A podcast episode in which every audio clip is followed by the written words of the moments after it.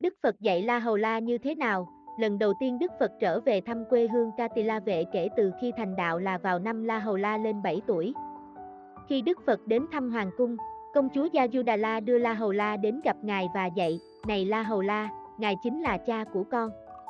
Con hãy đến xin Ngài ban cho con phần tài sản của con. Cậu bé La Hầu La làm theo lời mẹ, đến đảnh lễ ra mắt Đức Phật. Nhưng khi đến gần Đức Phật, chiêm ngưỡng thân tướng trang nghiêm và dung mạo uy nghi của Ngài, La Hầu La quên bẵng lời mẹ dặn. Cậu chắp tay cung kính và bạch với Đức Phật rằng, Bạch Sa Môn. Chỉ cái bóng của Ngài thôi cũng làm cho con mát mẻ an vui. Thế rồi cậu bé cứ quấn quýt bên chân Đức Phật cho đến khi Ngài thọ trai xong và rời khỏi hoàng cung trở về nơi lưu trú trong ngự uyển, La Hầu La cũng đi theo Đức Phật về ngự uyển.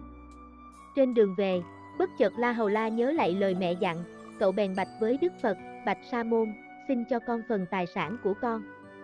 Về đến nơi, Đức Phật thầm nghĩ, tài sản trong thế gian chất chứa đầy phiền não.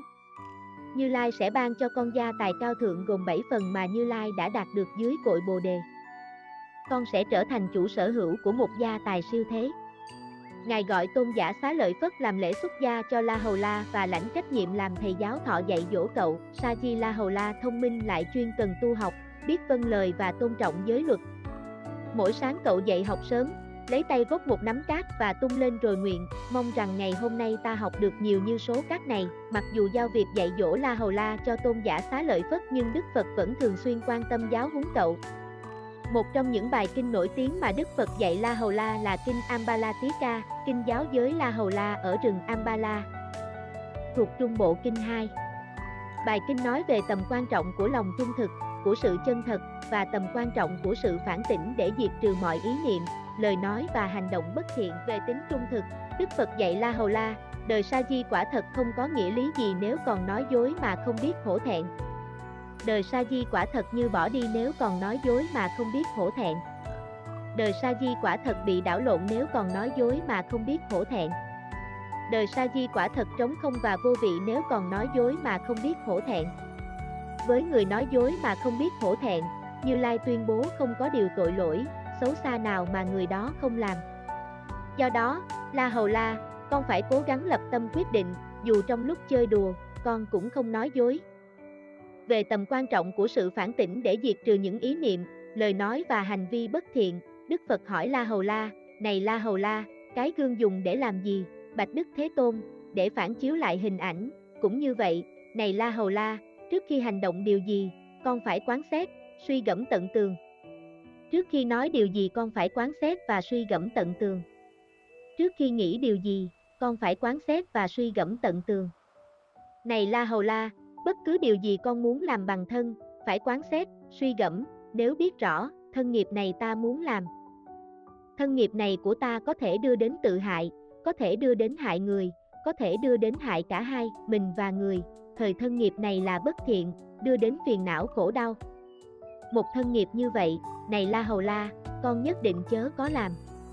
Này La Hầu La, nếu sau khi quán xét, suy gẫm, con thấy rõ, thân nghiệp này ta muốn làm, thân nghiệp này của ta không đưa đến tự hại, không đưa đến hại người, không đưa đến hại cả hai, thời thân nghiệp này là thiện, đưa đến an lạc, đem đến quả báo an lạc. Một thân nghiệp như vậy là thiện, này La Hầu La, con nên làm. Này La Hầu La, trong khi đang làm điều gì bằng thân, con phải quán xét, suy gẫm tận tường, nếu con biết rõ, thân nghiệp này ta đang làm, thân nghiệp này của ta đưa đến tự hại, đưa đến hại người, đưa đến hại cả hai, thời thân nghiệp này là bất thiện, đưa đến đau khổ, đưa đến quả báo đau khổ. Này La Hầu La, thân nghiệp như vậy là bất thiện, con hãy từ bỏ thân nghiệp ấy. Nhưng nếu trong khi quán xét, suy gẫm, con biết như sau, thân nghiệp này ta đang làm, không đưa đến tự hại, không đưa đến hại người, không đưa đến hại cả hai, thời thân nghiệp này là thiện, đưa đến an lạc, đem đến quả báo an lạc. Thân nghiệp như vậy, này La Hầu La, con cần phải tiếp tục làm, này La Hầu La, sau khi con làm xong một thân nghiệp, con cũng cần phải quán xét, suy gẫm về thân nghiệp ấy như sau, thân nghiệp này ta đã làm, thân nghiệp này của ta đưa đến tự hại, đưa đến hại người khác, đưa đến hại cả hai, thời thân nghiệp này là bất thiện, đưa đến đau khổ, đem đến quả báo đau khổ. Một thân nghiệp như vậy, này La Hầu La, con cần phải thưa lên thầy mình, cần phải trình bày trước thầy mình. các bậc đạo sư, hay trước các vị đồng phạm hạnh, các bậc thiện tri thức. Sau khi đã phát lộ sám hối, con phải chừa bỏ, không nên tái phạm.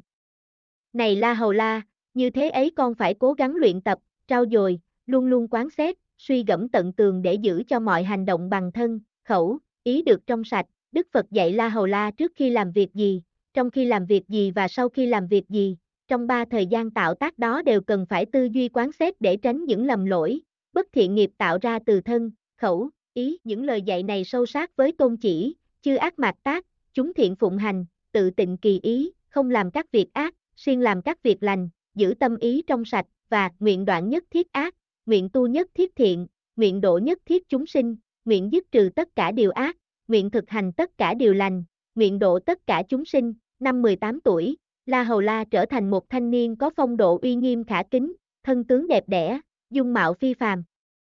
Một lần trên đường trì bình khất thực cùng Đức Phật, La Hầu La khởi lên ý nghĩ, ta cũng đẹp như Đức Thế Tôn. Thân tướng của Đức Thế Tôn vô cùng đẹp đẽ và thân tướng của ta cũng vậy. Đức Phật đọc được tư tưởng ấy, Ngài dạy La Hầu La như sau, bất luận thân tướng như thế nào, hình dáng đẹp đẽ hay xấu xí cũng phải được quan sát, cái này không phải của ta, cái này không phải là ta, cái này không phải là tự ngã của ta. Đức Phật dạy La Hầu La phải quán chiếu như thế để không luyến ái, chấp trước tấm thân ngũ uẩn giả tạm, không sinh tâm kiêu mạn khi thấy thân tướng mình trang nghiêm, đẹp đẽ, nhờ nghiêm trì giới luật và tinh tấn tu tập thiền định theo sự hướng dẫn của Đức Phật và tôn giả xá lợi Phất. Không bao lâu, khi nghe giảng bài kinh của Rahulova, La Hầu La chứng thánh quả A-la-hán trong trưởng lão tăng kệ có ghi lại bài kệ của tôn giả La Hầu La sau khi ngài chứng thánh quả như sau, nhờ ta được diễm phúc, có phước báo tốt đẹp, làm con đấng như lai, lại được trao pháp nhãn, nên được bạn trí gọi, La Hầu La may mắn, các lậu hoặc đoạn tận, không còn có tái sinh, tam minh ta đạt được, thấy được cõi bất tử, khác với thế gian thường tình, cha mẹ thường trao cho con cái gia tài là của cải bạc vàng, Đức Phật đã không làm thế, Ngài để lại gia tài cho con mình là phước đức. Trí tuệ, là sự nghiệp giác ngộ, giải thoát. Thế gian thường dạy con cái nghề nghiệp mưu sinh. Cách làm sao để kiếm được nhiều tiền, làm sao để giàu sang, có quyền thế danh vọng. Nhưng Đức Phật thì ngược lại, Ngài dạy con mình rằng, tất cả mọi thứ trên thế gian này là phù du tạm bợ, không phải là ta, không phải của ta, không phải là tự ngã của ta, không có gì vững bền và tồn tại mãi mãi. Của cải, bạc vàng, danh vọng, địa vị là đầu mối của phiền não khổ đau, chỉ có niết bàn an lạc mới là chân hạnh phúc, chỉ có sự nghiệp hoàng pháp độ sinh, làm lợi ích cho đời mới là sự nghiệp cao quý bậc nhất ở thế gian.